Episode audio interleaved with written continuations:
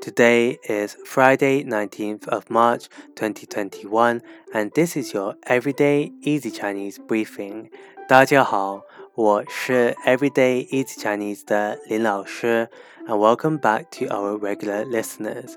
For those who are new, in each podcast episode, we'll go through a new word of the day and learn how to build new words and phrases from it. The word of the day is ren. Ren, which means to appoint. Let's look at three words with this character.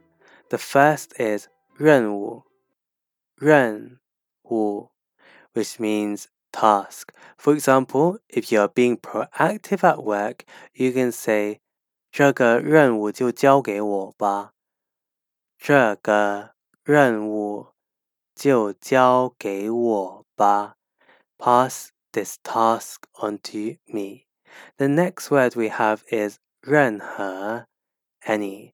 For example, if you are asking your partner where should we go traveling, they may say 我们可以去任何我们想去的地方。我们可以去任何我们想去的地方。We can go anywhere we want to go.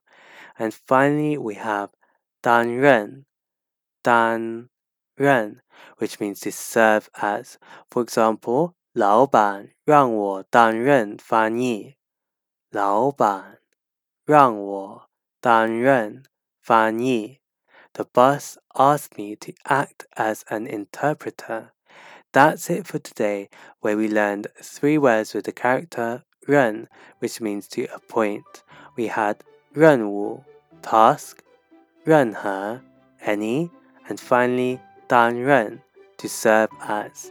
To see these words and sentences written out, please head over to the forum section of our website www.everydayeasychinese.com and also subscribe to our YouTube channel for free weekly Chinese lessons. See you over there.